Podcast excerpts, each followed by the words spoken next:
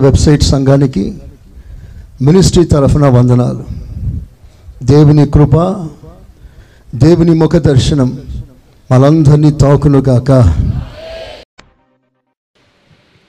ఇరిమియా పుస్తకం పదిహేడవ అధ్యాయం ఐదు నుండి తొమ్మిది వరకు చదువుకుందాం. ఇ- ఇరిమియా పుస్తకం పదిహేడవ అధ్యాయం ఐదు నుండి తొమ్మిది వరకు. యహోవా ఇలాగు సెలవిచ్చుచున్నాడు. నరులను ఆశ్రయించి శరీరులను తనకు ఆధారంగా చేసుకొనచ్చు తన హృదయమును యహోవా మీద నుండి తొలగించుకున్నవాడు శాపగ్రస్తుడు. వాడు ఎడారిలోని అరుహవృక్షం వలె ఉండును. మేలు వచ్చినప్పుడు అది వానికి కనబడదు. వాడు అడవిలో కాలిన నేల ఎందును నిర్జనమైన చెవిటి భూమి ఎందు నివసించును. యహోవాను నమ్ముకున్నవాడు ధన్యుడు. యహోవా వానికి ఆశ్రయముగా ఉండును. వాడు జలముల యొక్క నాటబడిన చెట్టు వలె ఉండును. అది కాలువల ఓరెను దాని వేళ్ళు తన్నును. వెట్ట కలిగినను దానికి భయపడదు. దాని ఆకు పచ్చగా ఉండును. వర్షము లేని సంవత్సరమున చింతనుందదు కాపు మానదు. హృదయము అన్నిటికంటే మోసకరమైనది. దేవునికి స్తోత్రం. హల్లెలూయ. శబ్దం గట్టిగా. హల్లెలూయ. చదవబడిన వాక్య భాగంలో రెండు రకాల జీవితములను గురించి రాయబడింది. ఒకటి మనుషుని బట్టి నడిపించే అనుభవం. రెండు దేవుడు నడిపిస్తున్న అనుభవం. ఒకటి మనుషుల మీద ఆధారపడిన జీవితం. రెండు దేవుని మీద ఆధారపడిన జీవితం. ఒక అనుభవంలో మేలు కలిగిన చూడలేని కన్నులు. కానీ దేవుని మీద ఆధారపడిన వాని సాక్ష్యం ఏంటో తెలుసా? కీడు కలిగిన చూడలేని కనులు స్తోత్రం చెప్పండి ఒకసారి గట్టి. చెప్పండి గట్టిగా. అంటే పరిస్థితుల ప్రభావం దేవుని మీద ఆనుకున్న వాని మీద ఎలాంటి ప్రభావాలు చూపావు. ఇక్కడ ఒక వృక్షాన్ని గురించి దేవుడు మాట్లాడుతున్నాడు. వృక్షము అంటే ప్రకృతి సంబంధమైన వృక్షం ఏమీ కాదు. దేవుని బిడ్డకి సాదృశ్యంగా మాట రాయబడింది. ఇప్పుడు ఈ వృక్షము జలముల ఎద్ద నాటబడింది. మీరు చెప్పండి ఎక్కడ నాటబడింది?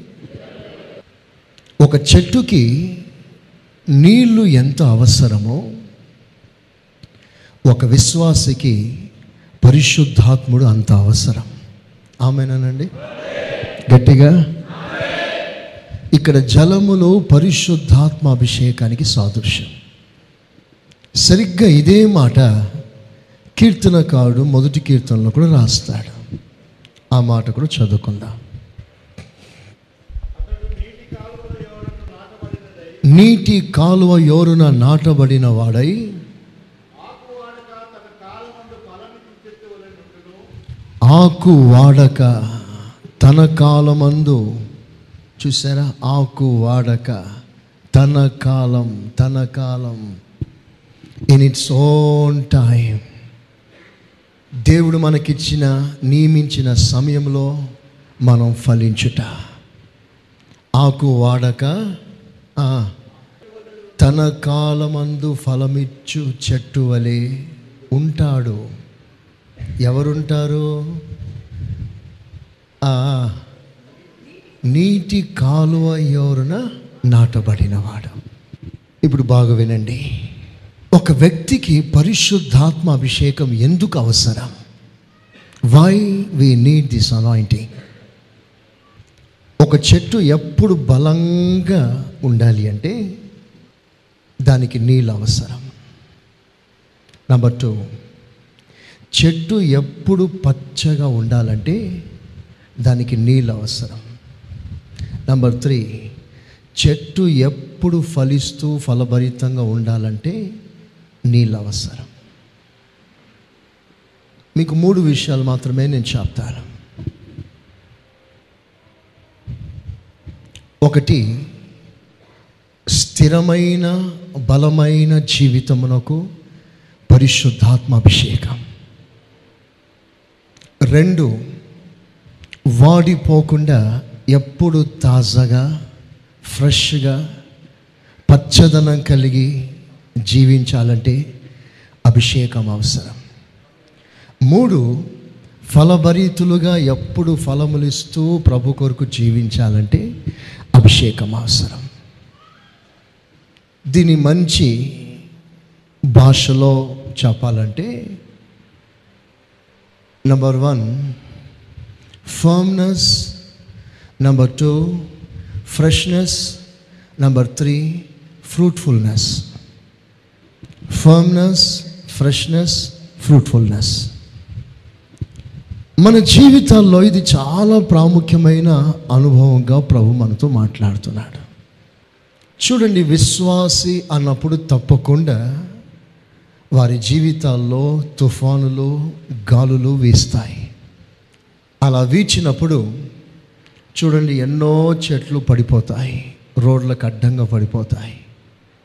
చాలా పెద్ద వృక్షాలే కానీ బలమైన గాలికి కొన్ని తట్టుకోవు పడిపోతాయి. సరిగ్గా అలాగే విశ్వాసులు కొంతమంది జీవితాల్లో కష్టం రాగా బాధ రాగా వారు ప్రభు సన్నిలో నిలబడలేరు. వారు పడిపోతారు. అందుకే ఆత్మ చేత అభిషేకం మనకెందుకు అవసరం అంటే అన్ని కాలాల్లో ప్రభు కొరకు నిలబడటానికి ఒక అభిషేకం అవసరం. స్తోత్రం చెప్పండి. హలోయ హలోయ బైబిల్లో ఆత్మ పూర్ణులైన Daniel Joseph Shadrach Meshach Abednego దైవజనుల పౌలు అపోస్తులు స్థిరపడిన పేతురు ఆదిమ క్రైస్తవ సంఘం వీరందరూ మనకి సాక్షులు. స్థిరమైన జీవితానికి పునాదులు సాక్షులు. వారి జీవితాల్లో ఎన్నో ప్రళయాలు వచ్చాయి. వారు తమ ప్రాణము కూడా కోల్పోయే పరిస్థితి వారికి వచ్చింది. వారేం దుర్మార్గులు కాదు భక్తులు నీతిమంతులే. నీతిమంతులకు కలుగు ఆపదములు ఆపదలు అనేకములను రాస్తున్నాయి వస్తాయి అనేక ఆపదలు వస్తాయి కానీ ఆ ఆపదలు ఆ విశ్వాసని కదిలించదు. కారణం ఏంటంటే వారి ఎందు ఉండువాడు పరిశుద్ధాత్మ దేవుడు. స్తోత్ర. హలలోయ హలలోయ మీకు క్లుప్తంగా కొన్ని రెఫరెన్స్ ఇస్తాను. ఎందుకంటే ఒక ప్రక్కన ఎండ మరో ప్రక్కన గాలి విపరీతంగా వచ్చే రోజులు. వీటి మధ్యలో మన వేర్లు చెప్పండి ఎక్కడ పారాలట? చెప్పండి చెప్పండి. లోతులోకి జలములలోనికి పరిశుద్ధాత్మలోనికి మన పునాదులు మన వేర్లు పారాలి. అందుకే ఇక్కడ మూడు కార్యాలు రాస్తుంది. వేర్లు ఆకులు ఫలాలు. మూడింటిని గురించి రాస్తాడు. వేర్లు లోపలికి వెళ్తుందంట ఆకులు పచ్చగా ఉంటుందంట ఫలాలు ఇస్తాయట. వేర్లు స్థిరమైన జీవితానికి ఆకులు పచ్చదనము గల జీవితానికి ఫలాలు ఫలభరితమైన జీవితానికి సాదృశ్యం. ఈ మాటలను మీరు చక్కగా వినాలి. వీటిని చక్కగా మీరు రాసుకోగలగాలి. మిగతా వారికి ఈ విషయాలు మీరు చూపించగలగాలి. స్తోత్రం చెప్పండి గట్టిగా. హలోయ హలోయ మన వేర్లు ఇప్పుడు ఎక్కడికి వెళ్ళాలి అంటే ఎక్కడ పాతుకుపోవాలంటే చాలా చక్కగా రాస్తుంది. మీకు రెండు విషయాలు నేను చెప్తాను. పరిశుద్ధాత్మ అభిషేకంలో మన వేర్లు ఎప్పుడైతే లోతులోకి వెళ్ళిపోతుందో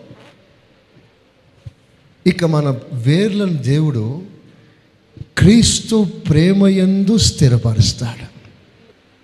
ఈ విషయాలను మీరు చక్కగా గ్రహించాలి. చదవండి ఎపిఎస్సి పత్రిక మూడవ అధ్యాయం పద్దెనిమిదవ వాక్యం చూడండి. Three eighteen.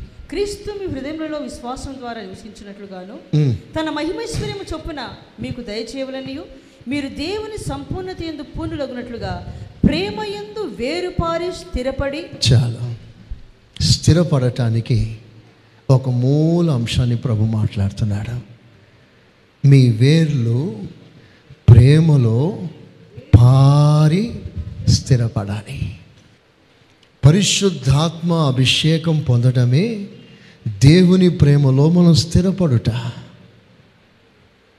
కొందరి వేర్లు దేవుని ప్రేమలో లోతులోకి వెళ్తే మరికొందరి వేర్లు ద్వేషంలో లోతులో పారుకుపోతాయి. ఆ మాట మనకి ఎవ్రీ పన్నెండు పదిహేనులో రాస్తుంటుంది చేదైన వేరు అని రాస్తుంటుంది ఓకే రెఫరెన్స్ మాత్రం రాసుకోండి. ఎవ్రీ పన్నెండు పదిహేను. ఇప్పుడు నా వైపు చూడండి. కొందరి వేర్లు చేదులోకి వెళ్ళింది ద్వేషంలోకి వెళ్ళింది కొందరి వేర్లు ప్రేమలో పాతుకుపోయింది. స్తోత్రం. హలోయ చూడండి విశ్వాసులరా మన మాట ఇతరులకు మనం ఆశీర్వాదంగా ఉన్న తీరు చూపిస్తుంది నీ వేర్లు ఎక్కడ పాతుకుపోయిందో అని. చాలామంది విశ్వాసులు ఇతరులకు ఆశీర్వాదంగా ఉండలేరు. కొంతమంది విశ్వాసులు ఇతరులకు ఆశీర్వాదంగా ఉంటారు. సో వారి రూట్ ఎక్కడుందో మనకు అర్థమైపోతుంది. మనం ఎప్పుడైతే మన వేర్లు లోతులోకి వెళ్ళిపోయిందనుకోండి ప్రేమలో క్రీస్తు ప్రేమలో అలాంటి వారి జీవితాల్లో ఎన్ని తుఫాన్లు రేగినా ఆ విశ్వాసి పొరపాటున కదిలించబడాడు స్తోత్రం చెప్పండి. ఇప్పుడు చదవండి. రోమా పత్రిక ఎనిమిదవ అధ్యాయం. పేజ్ నెంబర్ కూడా చెప్పండి. ముప్పై ఏడు నుండి ముప్పై తొమ్మిది వరకు చూడండి. అయినను పేజ్ నంబర్ చెప్పండి. అయినను నూట ముప్పై. నూట ముప్పై తొమ్మిది.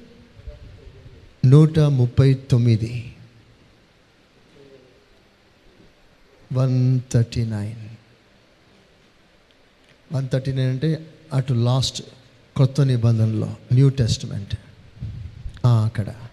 One thirty nine.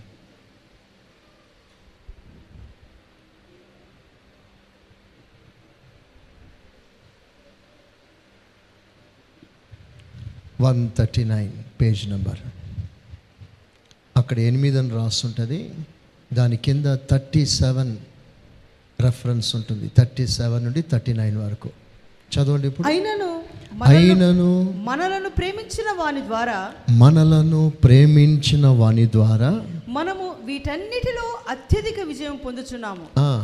మరణమైనను మరణమైనను జీవమైనను జీవమైనను దేవదూతలైనను దేవదూతలైనను ప్రధానులైనను ప్రధానులైనను ఉన్నవి అయినను ఉన్నవైనను రాబోవునవి అయినను రాబోనవైనను అధికారులైనను అధికారులైనను ఎత్తైనను ఎత్తైనను లోతైనను లోతైనను సృష్టింపబడినది మరి ఏదైనను? ఏదైనను మన ప్రభు అయిన యేసు క్రీస్తునందని దేవుని ప్రేమ నుండి ఆ, మనలను ఎడబాప నేరవని రూఢిగా నమ్ముచున్నాను. చూసారా? మనలను ఎడబాప నేరవు.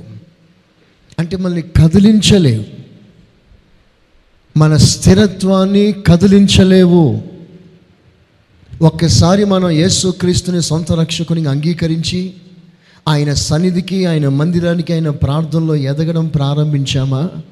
ఇక విశ్వాసి ఇక ఏ పరిస్థితుల్లో కదలటానికి వీలు లేదు మరలా తన అడుగు వెనక వేయటానికి వీలు లేదు తాను ఇచ్చిన మాట మార్చటానికి వీలు లేదు. తాను ప్రభులో ఫర్మ్గా స్థిరంగా సాగిపోవాలి. అందుకు తగిన జీవితం ఏది అంటే దేవుని అధికంగా ప్రేమించుట. టు లవ్ ద లాడ్ అన్నిటికంటే ఎక్కువగా నువ్వు ప్రభుని ప్రేమించాలి. మనసుతో ప్రేమించవచ్చు. ఆ ప్రేమ కొంచెమే. కానీ ఆత్మతో ప్రేమిస్తే ఆయనకు కావలసిన ప్రేమ మనలో పుట్టించి ఆయనకు అందిస్తాడు. దేవునికి స్తోత్రం. హల్లెలూయ. హల్లెలూయ. మనుష్యుని కూర్చిన సంగతులు మనిషి ఆత్మకే తెలుస్తుంది. దేవుని కూర్చిన సంగతులు దేవుని ఆత్మకే తెలుస్తుంది. ఆయనకి ఎంత ప్రేమ కావాలో మనస్సు ఆత్మకి తెలియదు పరిశుద్ధాత్మకి తెలుస్తుంది. కనుక మన ప్రేమ ఆత్మలో నుండి ఉండాలి. బైబిల్ అదే సెలవిస్తుంది. దేవుని ప్రేమ పరిశుద్ధాత్మ అభిషేకం ద్వారా మన హృదయంలో కుమ్మరించబడుతుంది. చూసారా మనం అధికంగా ప్రభుని ప్రేమించడం వలన పరిశుద్ధాత్మ అభిషేకం పొందుట వలన అభిషేకంలో ఉన్న దేవుని ప్రేమ మన హృదయంలో కుమ్మరించబడుతుంది. అలాంటి వారు ఎప్పటికీ స్థిరంగా ఉంటారు. అలా స్థిరంగా ఉండటానికి మీకు కొన్ని రెఫరెన్స్ ఇస్తాను. చదవండి నలభై ఆరో కీర్తన ఫార్టీ సిక్స్త్ సామ్. నలభై ఆరో కీర్తన బైబిల్కి మధ్యలో ఉంటుంది సెంటర్లో ఉంటుంది బైబిల్లో. నలభై ఆరో కీర్తన ఐదో వచనం. దేవుడు ఆ పట్టణంలో ఉన్నాడు. Page number? నాలుగు వందల డెబ్బై ఆరు. పేజ్ నెంబర్ చెప్పే చదవండి. నాలుగు వందల? డెబ్బై ఆరు. డెబ్బై ఆరు ఫోర్ సెవెంటీ సిక్స్. దేవుడు ఆ పట్టణంలో ఉన్నాడు. దేవుడు ఆ పట్టణంలో ఉన్నాడు. దానికి చలనం లేదు. దానికి ఆ పట్టణానికి కదలిక లేదు. అరుణోదయమున దేవుడు దానికి సహాయం చేయుచున్నాడు. జలములు ఘోషించుచున్నవి రాజ్యములు కదులుచున్నవి. ఆయన తన కంఠధ్వని వినిపించగా భూమి కరిగిపోవచ్చున్నది. చూడండి అక్కడ మీరు చదువుకుంటూ వస్తే అన్నీ కదులుతున్నాయి. అన్నీ కరిగిపోతున్నాయి. కానీ ఒక ప్రత్యేకింపబడిన పట్టణం కదలట్లేదు. ఎందుకు కదలట్లేదు అంటే దేవుడు ఆ పట్టణంలో ఉన్నాడు. స్తోత్రం చెప్పండి గట్టిగా.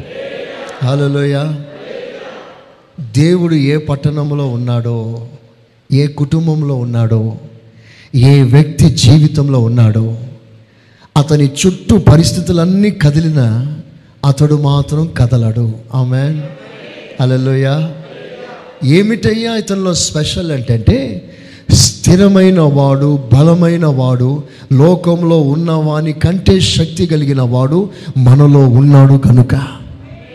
ఇక ఏవి మళ్ళీ కదిలించలే.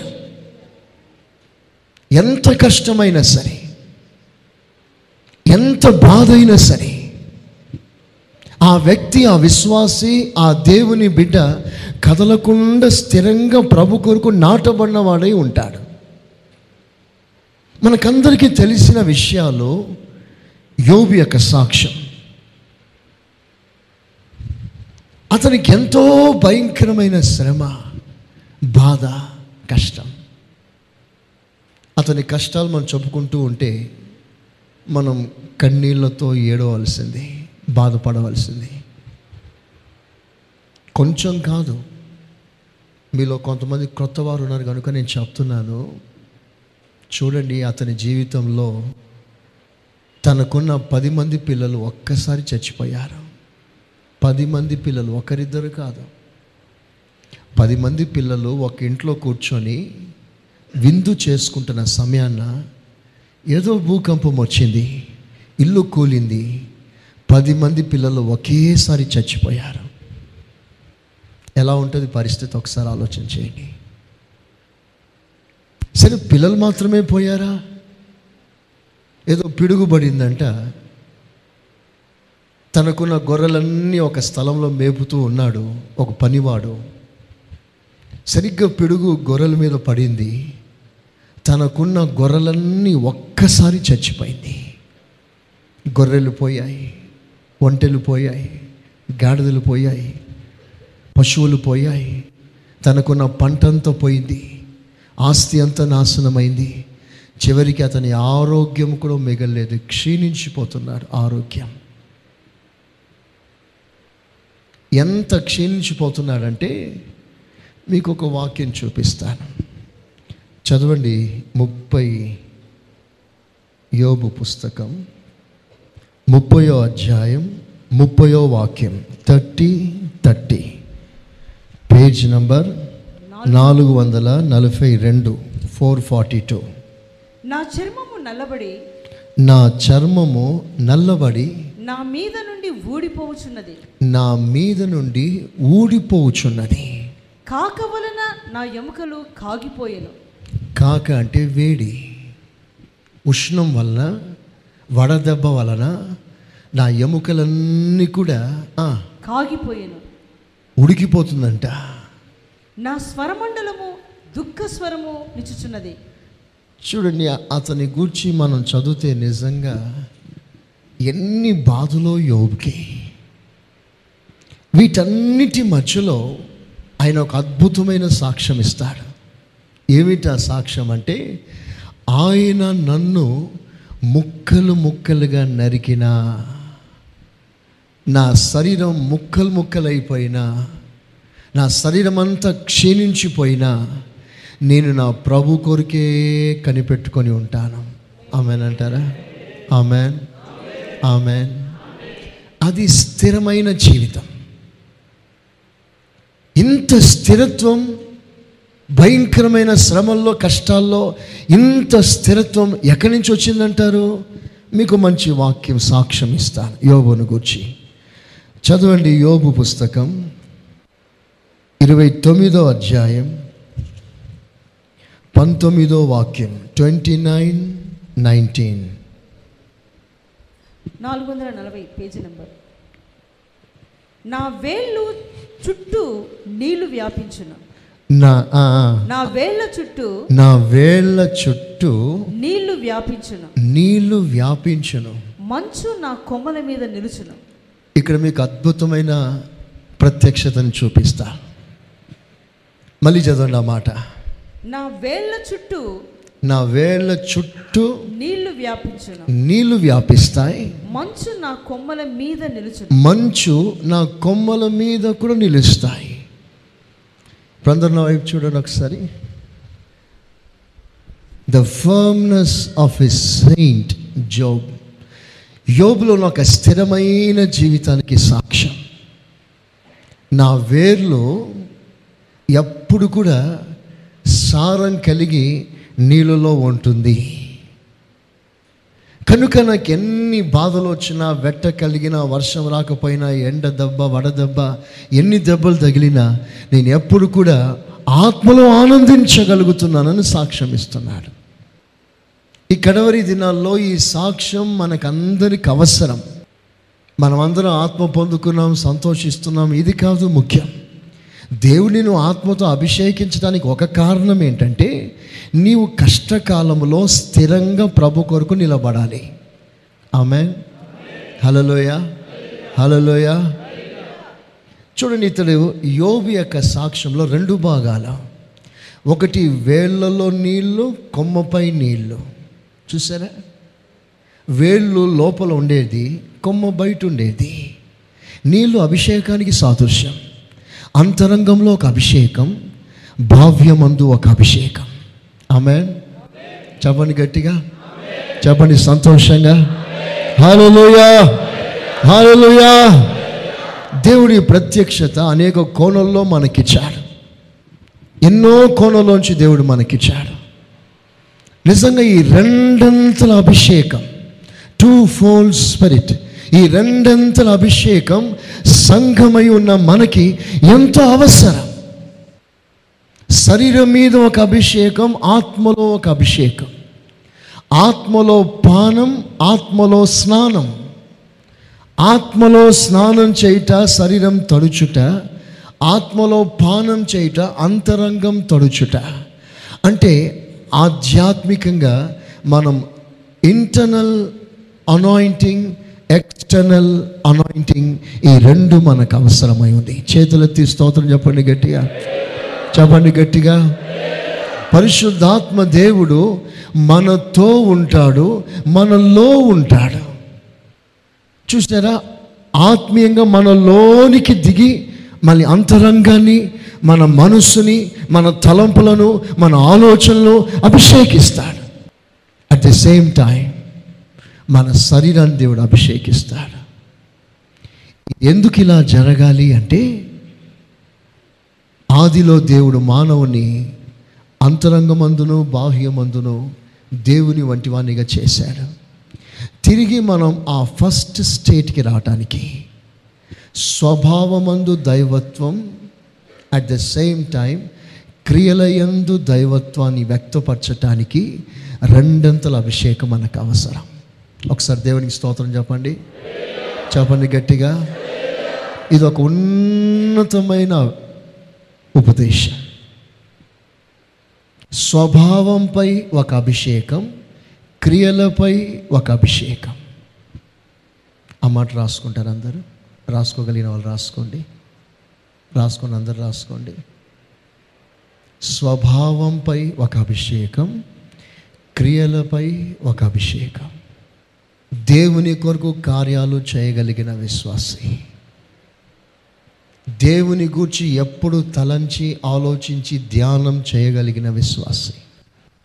యేసుక్రీస్తు అంటాడు దేవుడు నాకు ఇచ్చిన పనులన్నీ నేను నెరవేర్చవలసి ఉంది. సో నాకు అప్పగింపబడిన పనంతా నేను ముగించిన తర్వాత నేను తండ్రిని మహిమపరచవలసి ఉంది. The works of the Lord దేవుని క్రియలు ఈ క్రియలు మన జీవితంలో సంపూర్ణం కావాలి దైవికం కావాలి. ప్రియమైన విశ్వాసులారా ఈ మాటలు మీరు ఎంత మటుకు అర్థం చేసుకుంటున్నారో తెలియదు కానీ రేపు ప్రభు రాకులు ఎత్తబడటానికి ఇది ఒక ప్రాముఖ్యమైన ఉపదేశం. అందుకనే రాస్తుంది మనస్సు మారుట వలన రూపాంతరం పొందుతాం. ఈ మనస్సు అంటే అంతరంగం ఎలా మారుతుందంటే ఒక అభిషేకం వచ్చినప్పుడు. రూపాంతరపరిచే ఆత్మ. చూడండి మనమందరం దేవుని ఆత్మ చేత ప్రభువుకు దేవుడు ఆ దినమున ప్రత్యక్షమైనప్పుడు దేవుని ఆత్మ చేత మనమందరం ఆపోలికగా మారిపోతాం. మన రూపం మారిపోతుంది. రూపం మారక మునుపు స్వభావం మారాలి. రూపం దేని చేత మారుతుందంటే అభిషేకమును బట్టి మారుతుంది. అదే అభిషేకమును బట్టి స్వభావం మారుతుంది. సో స్వభావం మారాలి శరీరం మారాలి. శరీరం ప్రభు రాకల్లో మారుతుంది సంఘంలో ఉండగా స్వభావం మారుతుంది. అందుకే మనకు ఒక అభిషేకం అవసరం. చేతులెత్తి స్తోత్రం చెప్తారా? చెప్తారా గట్టిగా? హలోయ దేవుడు మన మనస్సును వెలిగించునుగాక దేవుడు మనకి ప్రత్యక్షత గల మనస్సును అనుగ్రహించునుగాక ఆమెన్. ఆమెన్. ఆత్మ సంఘములతో చెప్పు సంగతులు ప్రతివాడు వినుగాక ఆమెన్. ఆమెన్. ఒక స్థిరమైన జీవితం. నిజంగా ఇంత లోతుగా మనం ఆలోచిస్తే దేవుని వాక్యాన్ని ఎంత లోతుగా మనం ఆలోచించగలిగితే నిజంగా తండ్రి ఎంత సంతోషిస్తాడు. ఒక కంప్యూటర్ కొనిచ్చాడు తండ్రి. ఆ కంప్యూటర్లో లేదా ఏదైనా ఎలక్ట్రానిక్ గ్యాడ్జెట్ అనుకోండి. జస్ట్ ఆన్ చేయడం ఆఫ్ చేయడమే తెలిసింది అనుకోండి మనకి. లోపల ఎన్నో ఆపరేషన్స్ ఉన్నాయి. ఎన్నో ఫంక్షన్స్ ఉన్నాయి. అవన్నీ మనకు తెలియవు. కంపెనీ వాడు ఒక ఎలక్ట్రానిక్ గ్యాడ్జెట్లో ఎన్నెన్నో ఫెసిలిటీస్ని ఫంక్షన్స్ ఇస్తాడు. అవన్నీ ఆపరేట్ చేయగలిగినప్పుడే కంపెనీ వాడు దాన్ని ఇచ్చినందుకు సంతోషిస్తాడు. లేదా మనం కొన్నందుకు సంతోషిస్తాం. లేదా ఒకరికి గిఫ్ట్ ఇచ్చినందుకు సంతోషిస్తా. జస్ట్ ఆన్ ఆఫ్ మాత్రమే తెలుస్తుంటే మన దానివల్ల పెద్ద ప్రయోజనం ఉండదు. దేవుని వాక్యం కూడా దేవుడు మనకి ఏ ఉద్దేశంతో ఏ ప్రత్యక్షతతో మనకిస్తున్నాడో దానిని మనం గ్రహించగలిగినప్పుడే పరలోకమందున్న తండ్రి సంతోషిస్తాడు. ఆమె అందుకనే మన మనోనేత్రములు వెలిగించబడవలనని దైవజనుడు సంఘం కొరకు ప్రార్థన చేస్తున్నాడు. చాలాసార్లు వాక్యం అందరూ వినరు. ఏదో అట్లా గుడ్లు అప్పగించుకొని కొంతమంది చూస్తారు కానీ వాక్యం వినరు. వాళ్ళు ఏదో ఆలోచన చేస్తూ ఉంటారు. బాడీ ప్రజెంట్ మైండ్ యాబ్సెంట్ సాధారణంగా పాస్టర్గా చెప్తూ ఉంటారు కాబట్టి అందరూ చూస్తూ ఉంటారు చూస్తున్నారు కాబట్టి వింటూ ఉంటాం అనుకుంటాం. కానీ అందరూ వినరు. రెండు మాటలు వింటారు మూడో మాట వినలేరు. ఎందుకంటే కాన్సన్ట్రేషన్ పూర్తిగా మీరు దాన్ని అప్లై చేయలేరు. అందుకే మనకు ఒక అభిషేకం అవసరం. ఆమె హలోయ చూడండి కొంతమంది సీరియల్ చూస్తారు ఇంట్రెస్టింగ్గా చూస్తూ ఉంటారు. ఎవరైనా అడ్డం వస్తే ఏం చేస్తారు? జరగ అంటారు. ఎందుకని? అది మిస్ కాకూడదు అక్కడ. ఆ సీన్ మిస్ కాకూడదు అనుకుంటారు. ఆ సమయంలో ఎవరినో పిలిచినారు అనుకోండి ఎంత కోపం వచ్చేస్తుందో. మేము చిన్నగా ఉన్నప్పుడు స్టార్ ట్రెక్ అని ఒక సీరియల్ వచ్చేది. అంతరిక్షంలో వెళ్ళి అక్కడ ఏదేదో కొట్లాడి గందరగోళం చేస్తుంటారు.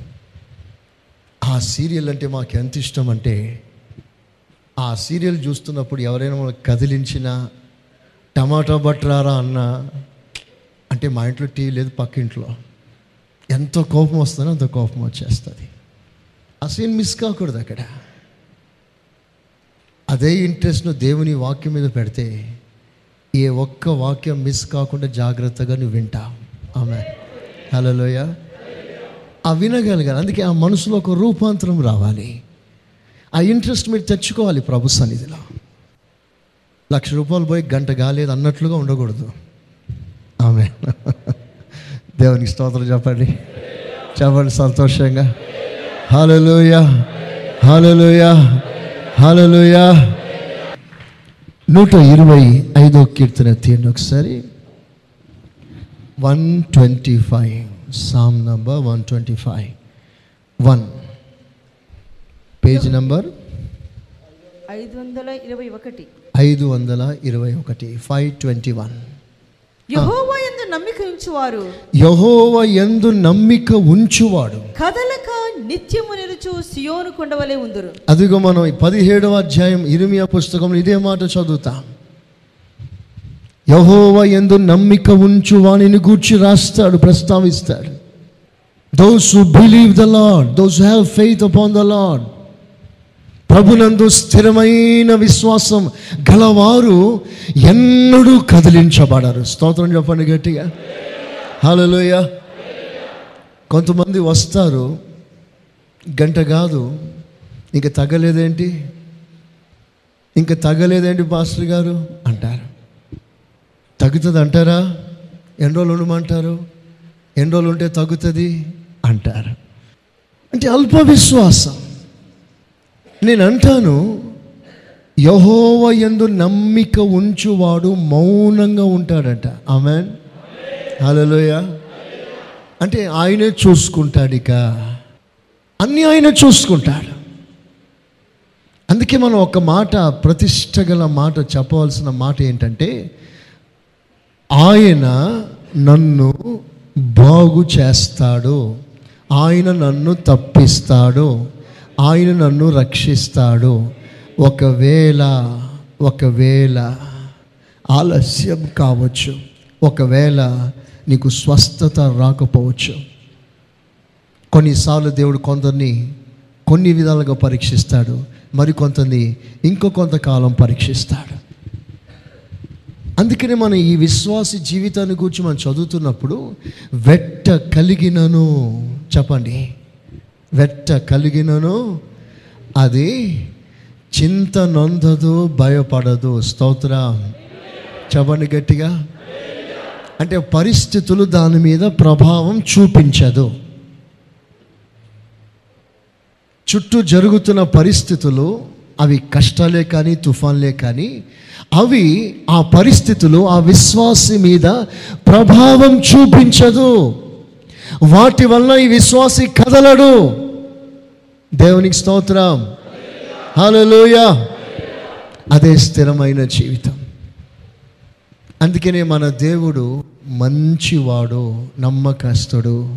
ఆయన ఎప్పటికీ నాకు మేలు చేస్తాడు. ఆమె అలలోయ ఏ తండ్రి అయినా సరే గుడ్డు కావాలి అంటే రాయి ఇస్తాడా తేలిస్తాడా? రొట్టె కావాలి డాడీ అంటే పోయి రాళ్ళు తినరా అంటాడా?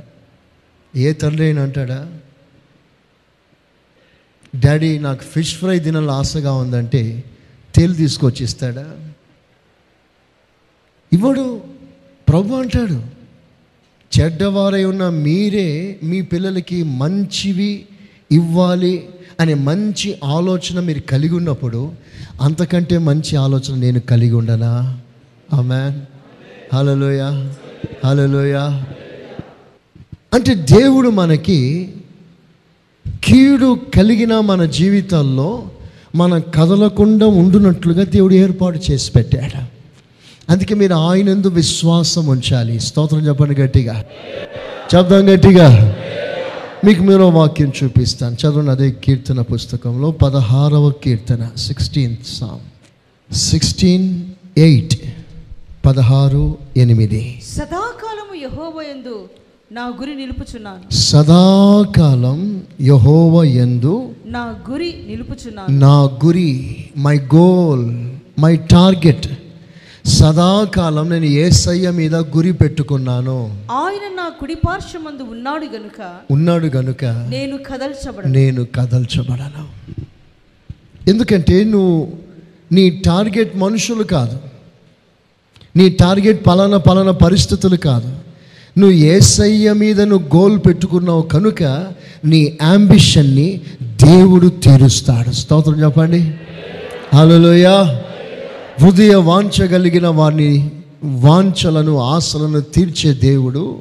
మన గోల్ మన టార్గెట్ ఏసైతే దేవుడు మనల్ని ఎన్నడూ కదలనివాడు అందుకే మనం చిన్న చిన్న వాటి ఎందు గురి పెట్టుకోకూడదు. కొంతమంది గురి లోక మట్టుకే ఉంటుంది. అంత మట్టుకే వాళ్ళ టార్గెట్ ఉంటుంది. కాదు మన గురి మన టార్గెట్ ఈ లోక మట్టుకే కాదు.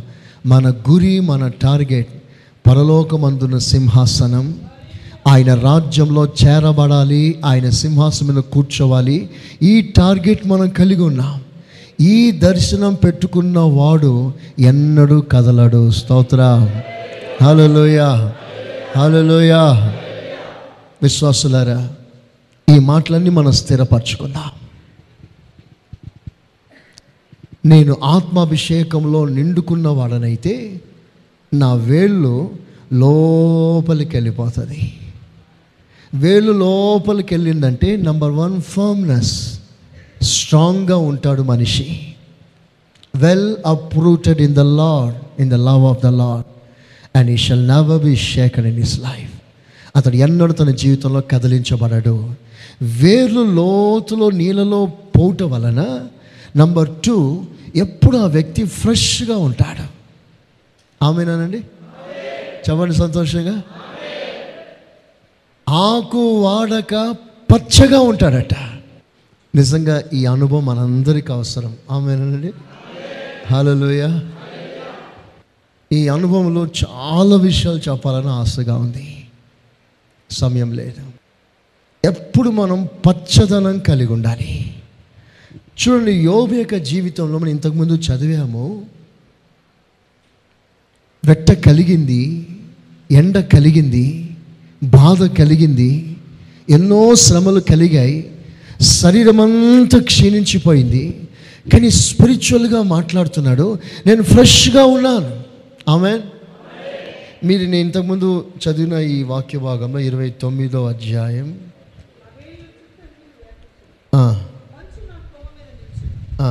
నాకు ఎడతెగని ఘనత కలుగును. చూడండి ఆ మాట ఇంగ్లీష్లో ఫ్రెష్ గ్లోరీ అని రాస్తుంటుంది fresh fresh glory. Why because నేను ఎప్పుడు ఫ్రెష్గా ఉన్నాను. నేను వాడిపోలేదు. అలసిపోలేదు. విశ్వాసులారా మన జీవితాల్లో ఎన్ని శ్రమలు వచ్చినా ఎన్ని బాధలు వచ్చినా మన ముఖాలు వాడిపోకుండా ఉండునట్లుగా దేవుడు మనకి ఫ్రెష్ ఆయిల్ కూడా ఇచ్చాడు. ఆమెనండి గట్టిగా. ఆలలోయ తొంభై రెండో కీర్తనలో మాట రాస్తుంటుంది ఫ్రెష్ ఆయిల్. తెలుగులో క్రొత్త తైలం అని రాస్తుంది. తొంభై రెండో కీర్తన ninety two sixteen ninety two ten తొంభై రెండు పది. గురుపో గురుపోతు కొమ్ము వలె నీవు నా కొమ్ము పైకెత్తితివి. Hmm. క్రొత్త తైలముతో నేను అంటబడి తిని చూసారా క్రొత్త తైలం అన్నాడు అక్కడ. న్యూ ఆయిల్ అన్నారు. కానీ అక్కడ ఇంగ్లీష్లో ఫ్రెష్ ఆయిల్ అని రాస్తుంది. దేవుని ఆత్మ ఎప్పుడు మనల్ని ఫ్రెష్గా ఉంచుతాడు. Fresh oil resembles the anointing of the Lord క్రొత్త తైలము పరిశుద్ధాత్మ అభిషేకానికి సాదృశ్యం. ఎప్పుడైతే ఒక విశ్వాసి సరైన అభిషేకం పొందుతాడో మీకు విషయం చెప్పాలి. Infilling of the holy spirit దేవుని ఆత్మ చేత ఒక్కసారి అప్పుడెప్పుడో నింపబడడం కాదట. అప్పుడప్పుడు ఆ ఫ్రెష్ అనాయింటింగ్ అనుభవిస్తూ మనం ముందుకు సాగాలి. ఆమెన్. ఆమెన్. ఆమెన్. చూడండి మీరు ఒంటరిగా వాక్యాన్ని ధ్యానిస్తున్నప్పుడు మీరు ప్రార్థనలో ఉన్నప్పుడు మనలో ఒకలాంటి ఉత్సాహం ఒక సంతోషం మీకు అనుభవం ఉందో లేదో నాకు తెలియదు కానీ ఒంటరిగా మనం సన్నిధిలో పూర్ణ ధ్యానంతో ప్రార్థన చేస్తున్నప్పుడు వాక్యాన్ని ధ్యానిస్తున్నప్పుడు వెంటనే ఒక ప్రత్యక్షత ఒక వెలుగు మనని తట్టినట్లు అభిషేకం పొందినట్లు మన ఆత్మ హర్షిస్తున్నట్లు మనం ఫీల్ కాగలం. అది ఫ్రెష్ అనాయింటింగ్ అది. ఆమెన్. ఆమెన్. ఈ అనుభవంలో మీరు అందరూ రావాలని ఆశిస్తున్నాను. మీకు ఒక సాక్ష్యం కూడా నేను చెప్తాను. నేను ఏసీలో ఉండి వాక్యం ధ్యానిస్తున్నా నాకు చెమటలు వస్తాయి. ఆమె హలోయ వాళ్ళంతా వేడిగా ఉంటుంది. నా రూమ్లోకి వచ్చిన అందరూ వణుకుతూ ఉంటారు. నేను పెన్ను పెట్టుకొని వాక్యంతో ధ్యానిస్తూ రాస్తూ ఉంటే ఆ వేడి ఆ చెమట నాకు ఎప్పుడు వస్తూ ఉంటుంది. కొన్నిసార్లు ఏసీ పని చేస్తుందా లేదా అని అనిపిస్తుంది. అయితే సిక్స్ మంత్స్ దాదాపుగా సిక్స్ మంత్స్ అయింది. నాకు చెమట రావడం పోయింది. నా కాళ్ళు చేతులంతా ఎండిపోవడం స్టార్ట్ అయింది. అంత చెయ్యి తెల్లగా అయిపోతుంది కాళ్ళు తెల్లగా అయిపోతుంది. ఒకసారి పాస్టర్ గారితో ఎవరితో పంచుకున్నాను. అలా కాకూడదు అన్నాడు. నా కాళ్ళంతా ఎండిపోతుంది. నీళ్ళలో తడిసి పది రోజులు అయినట్లుగా కాలు ఎండిపోతుంది. ఒకరోజు ఈ విషయంలో కొంచెం భారం కలిగి ప్రార్థన చేస్తూ ఉంటే పడుకున్న నిద్రపోయినాను. నా కలలో ఎవరో చెప్తున్నారు ఒలివ నూనె కాళ్ళకి అరిపాదములకి చేతులకు బాగా అప్లై చేసి పడుకో అని. ఎవరో కలలో నాతో మాట్లాడారు. నేను వెంటనే ఒలివ నూనె తీసుకొని కాళ్ళ చేతులకు రాసుకున్నాను. Just within two days మరలా నాకు చెమటలు ప్రారంభమైంది. దేవునికి స్తోత్ర. హలోయ ఎందుకు ఈ మాట చెప్తున్నాను అంటే దేవుడు కొన్నిసార్లు మనకి కొన్ని కొన్ని నడిపింపు కొన్ని కొన్ని రకాలుగా మనకిస్తాడు. ఎప్పుడు మన జీవితంలో ఆ ఫ్రెష్ టచ్ మనకు ఉండాలి తాజా స్పర్శ మనకు ఉండాలి మీరు వాక్యం కొరకు మోకరించి ప్రార్థన చేసినప్పుడు ఆ ఫ్రెష్ రెవల్యూషన్ ఎప్పుడు మనకు వస్తూ ఉండాలి. అప్పుడెప్పుడో చెప్పిన వాక్యాన్ని మరలా మనం చెప్పగలిగినప్పుడు అందులో మరలా న్యూ థాట్స్ దేవుడు మనకి ఇవ్వగలగాలి. అది మీ ప్రేయర్లో కూడా సాధ్యమవుతుంది. ఇది ఎలా సాధ్యము అంటే ఆ ఫ్రెష్నెస్ మనం మెయింటైన్ చేస్తున్నప్పుడు. చూడండి కొందరు ప్రార్థన చేయమంటే సేమ్ వర్డ్స్ అదే బట్టి కొట్టిన ప్రార్థన అది. అప్పుడెప్పుడో రాసుకొని బట్టి కొట్టారు. ఎక్కడికి వెళ్ళినా అదే ప్రార్థన చేస్తారు కొందరు. కొందరికి ప్రార్థన చేయడం తెలియదు. భోజనం దగ్గర ప్రార్థన చేయమంటే మొత్తం ఊరంతా తిరిగి ప్రార్థన చేస్తారు. ఇక్కడ కడుపు కాలుతూ ఉంటారు కొందరికి. ఇంకా ముగించేటంటి ప్రార్థన అని. సమయోచితమైన జ్ఞానం కూడా మనకు అవసరం. సబ్జెక్ట్ దేని కొరకు ప్రార్థన చేయమని ఆ సబ్జెక్ట్లోనే ఉండాలంతే. స్తోత్రం చెప్పండి గట్టిగా. హలోయ హలోయ ఎక్కడున్నా నేను? ఫ్రెష్నెస్ దేవుని బిడ్డలారా ఆ ఆ పచ్చదనం ఒక ఒక మాట మీకు చూ చూపిస్తాను. ముప్పై మూడవ అధ్యాయం చూడండి. యోబు పుస్తకం ముప్పై మూడవ అధ్యాయం. ఇరవై ఐదో వాక్యం చూడండి. Twenty five thirty three twenty five.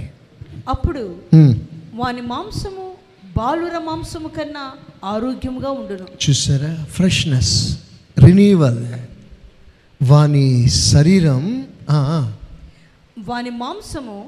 బాలుర మాంసము కన్నా ఆరోగ్యముగా ఉండును. బాలుని యవనస్తుని మాంసం ఆరోగ్యం దేహము కంటే ఆరోగ్యంగా ఉంటుంది. వానికి తన చిన్ననాటి స్థితి తిరిగి కలుగును. చూసారా? చిన్ననాటి స్థితి తిరిగి అతనికి కలుగును. చేతులెత్తి స్తోత్రం చెప్పండి. సంతోషంగా? ఇదే క్రైస్తవ జీవితం రినీవల్ లైఫ్ అందుకే మళ్ళీ పక్షిరాజుతో పోల్చాడు. ఆమెన్? ఆమెన్? పక్షిరాజు వృద్ధాప్యంకి వచ్చేసరికి అక్కడెక్కడో కొండ మీదకి వెళ్ళి కొన్ని రోజులు అక్కడే గడిపి ఆ పాత ఈకలు ఆ పాత ముక్కునంతా బండకేసి రుద్ది కొట్టి కొట్టి అవన్నీ రక్తసిక్తంగా మారిపోయి అక్కడ కొన్ని రోజులు కనిపెట్టుకొని ఉండగా క్రొత్త ఈకలు మరలా వస్తాయంట.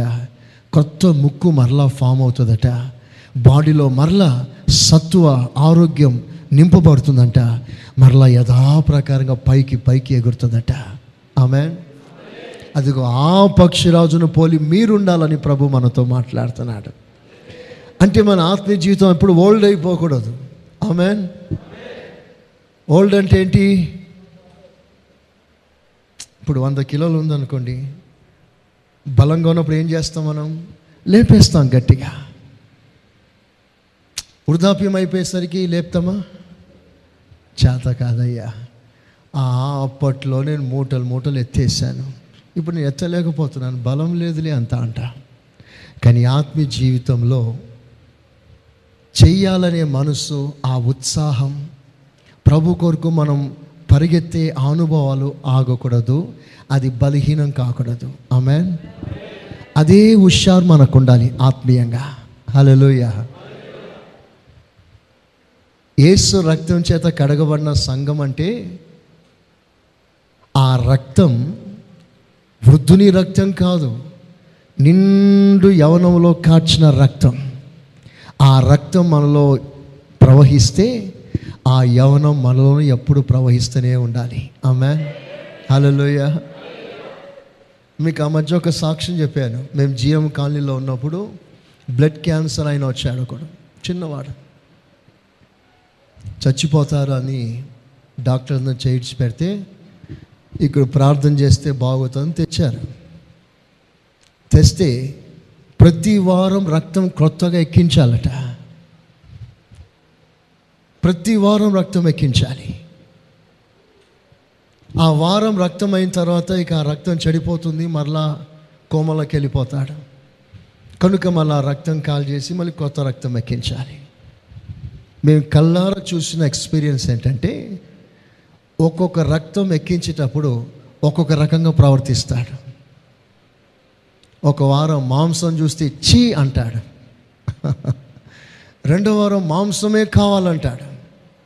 ఎందుకంటే ఆ రక్తం నాన్ వెజ్ రక్తం అది. నాన్ వెజ్ రక్తం ఎక్కింది అనుకోండి ఇక నాన్ వెజే కావాలంటాడు. రక్తం ప్రాణం. రక్తంలో పుట్టుకొస్తుంది స్వభావం.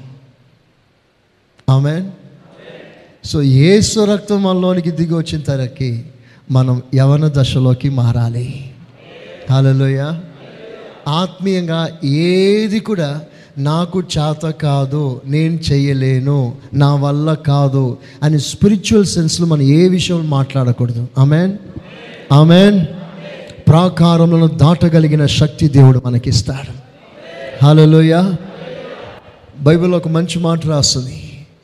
దీనికి సంబంధించిన మాట ఎవరైనా జ్ఞాపకం ఉంటే చెప్పండి. పౌల్ గారు చెప్పే మాట నా దేవుని ఆ, ఆ, ఒక మంచి మాట ఉంటుంది. నన్ను బలపరచువాని ఎందు నేను సమస్తము చేయగలను. స్తోత్రం చెప్పండి గట్టిగా. హాలలోయా హాలలోయా నన్ను బలపరచువాని ఎందు నేను సమస్తం చేస్తా. ఫిలిప్ నాలుగు పదమూడు. నన్ను దేవుడు బలపరచగలిగితే నేను అన్ని చేస్తాను. సో మనకు స్పిరిచువల్గా ఒక యవన దశలోకి మనం రావాలి. ఆమె చెప్పండి గట్టిగా. హాలలుయా దిస్ ఇస్ ఫ్రెష్నెస్ నూతనపరచబడుట. మరలా ఒక కొత్త ధనంలోనికి వచ్చుట. ఓకే నంబర్ త్రీ ఫ్రూట్ఫుల్నెస్ స్తోత్రం చెప్పండి గట్టిగా. పెళ్ళి కుమార్తె అంట. ఒక ఉద్యానవనం వంటిదట. ఆ ఉద్యానవనంలో మధురమైన ఫలాలు ప్రియుని కొరకు కాచిందంట. ఆ ప్రియుని ఆహ్వానిస్తుంది. ఏసయ్యా నా ఉద్యానవనంలోనికి ఏతించుము. నేను ఫలించిన మధురమైన ఫలములు భుజించము. స్తోత్ర. హలోయ చూడండి నాలుగు పదహారులో ఒక మాట రాస్తుంది. Four sixteen పరమగీతాలు. ఉత్తర వాయువు ఉత్తర వాయువు ఏతించుము. ఏతించుము. దక్షిణ వాయువు వేం చేయుము? నా ఉద్యానవనం మీద విసురుడి. పేజ్ నెంబర్ ఎంత? ఐదు వందల అరవై ఐదు. నవీన్ పేజ్ నెంబర్ ఎంతరా ఐదు వందల అరవై ఐదు. ఐదు వందల అరవై ఐదు. అరవై ఐదు. ఐదు వందల అరవై ఐదు ఐదు. నా ప్రియుడు తన ఉద్యానవనమునకు వేం చేయునుగాక? నా ప్రియుడు ఉద్యానవనములో వేం చేయునుగాక తనకిష్టమైన ఫలములను అతడు భుజించునుగాక తనకిష్టమైన ఫలాలు అతడు భుజించునుగాక ఎంత మంచి మాట అండి అంటే ఒక విశ్వాసి దేవునికి ఇష్టమైన ఫలాలు ఎప్పుడు ఫలిస్తూ ఉండాలి. ప్రభు ఎప్పుడు కూడా ఆ ఫలాలని భజ అనుభవిస్తూ భుజిస్తూ ఉండగలిగిన జీవితం మనకు అవసరం. కొన్నిసార్లు యేసు ప్రభు కొంతమంది దగ్గరికి వెళ్తే ఫలాలు లేవు అన్నారు. ఆ చెట్లను దేవుడు శపించాడు. అది విశ్వాసులకే సాదృశ్యం. కనుక మీరు ఎప్పుడు ఫలభరితులుగా ఉండాలని ప్రభు ఆశిస్తున్నాడు. దేవునికి స్తోత్రం. హలోయ ఇది ఎలా సాధ్యము అంటే ఆత్మ ద్వారా. అందుకే దీని పేరే ఆత్మ ఫలాలు అన్నాడు. స్తోత్రం చెప్పండి గట్టిగా. Fruit of the spirit. ఆత్మలో మనం ఫలించాలి. ఆత్మలో మనం ఎప్పుడు కూడా ఫ్రెష్గా ఉండాలి. ఆత్మీయంగా మనం ఎప్పుడు స్థిరంగా ఉండాలి. ఇదే అభిషేకించబడిన జీవితానికి సాక్ష్యం. స్తోత్రం. అలలోయ ఇప్పుడు అభిషేకం దేవుడు ఎందుకు ఇస్తున్నాడు అన్న ప్రశ్నకి నేను మూడు సమాధానాలు ఇచ్చాను.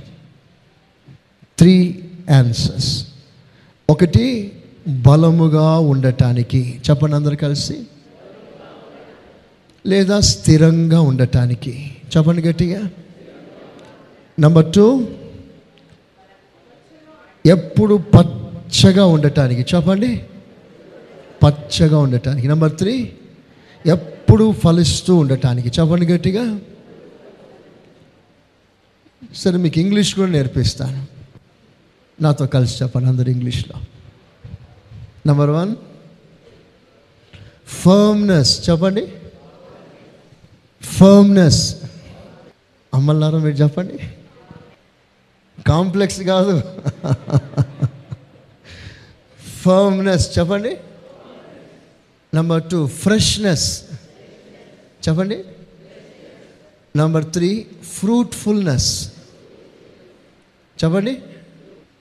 మీరు ఇంగ్లీష్ ఎవరికైనా చెప్పారని వాళ్ళు దడబుట్టి కింద పడిపోతారు. మీరు ఇంగ్లీష్లో కూడా చెప్పాలి. ఆమె హలోయ దేవుడు మనకు ఆ జ్ఞానం అనుగ్రహించును గాక హలోయ హలోయ హలోయ దేవుడిటి అభిషేకం మనకు అనుగ్రహించును గాక ఆమెన్. మన ప్రభు యేసు క్రీస్తు కృప తండ్రి అయిన దేవుని ప్రేమ పరిశుద్ధాత్మ సహవాసం. మనకును సకల పరిశుద్ధులకును సదాకాలం తోడై ఉండునుగాక ఆమెన్. ఆమెన్. మీరు వినుచున్న ఈ పాస్టర్ సురేష్ గారి ప్రసంగాల క్యాసెట్? అదేవిధంగా మీకేమైనా ప్రార్థనావసరతలు ఉన్న ఎడల సంప్రదించండి. మా చిరునామా. Pastor Suresh glorious ministries FCI Ramagundam మా cell numbers nine five zero double two double two triple one మరియు double seven zero two double nine double one double eight.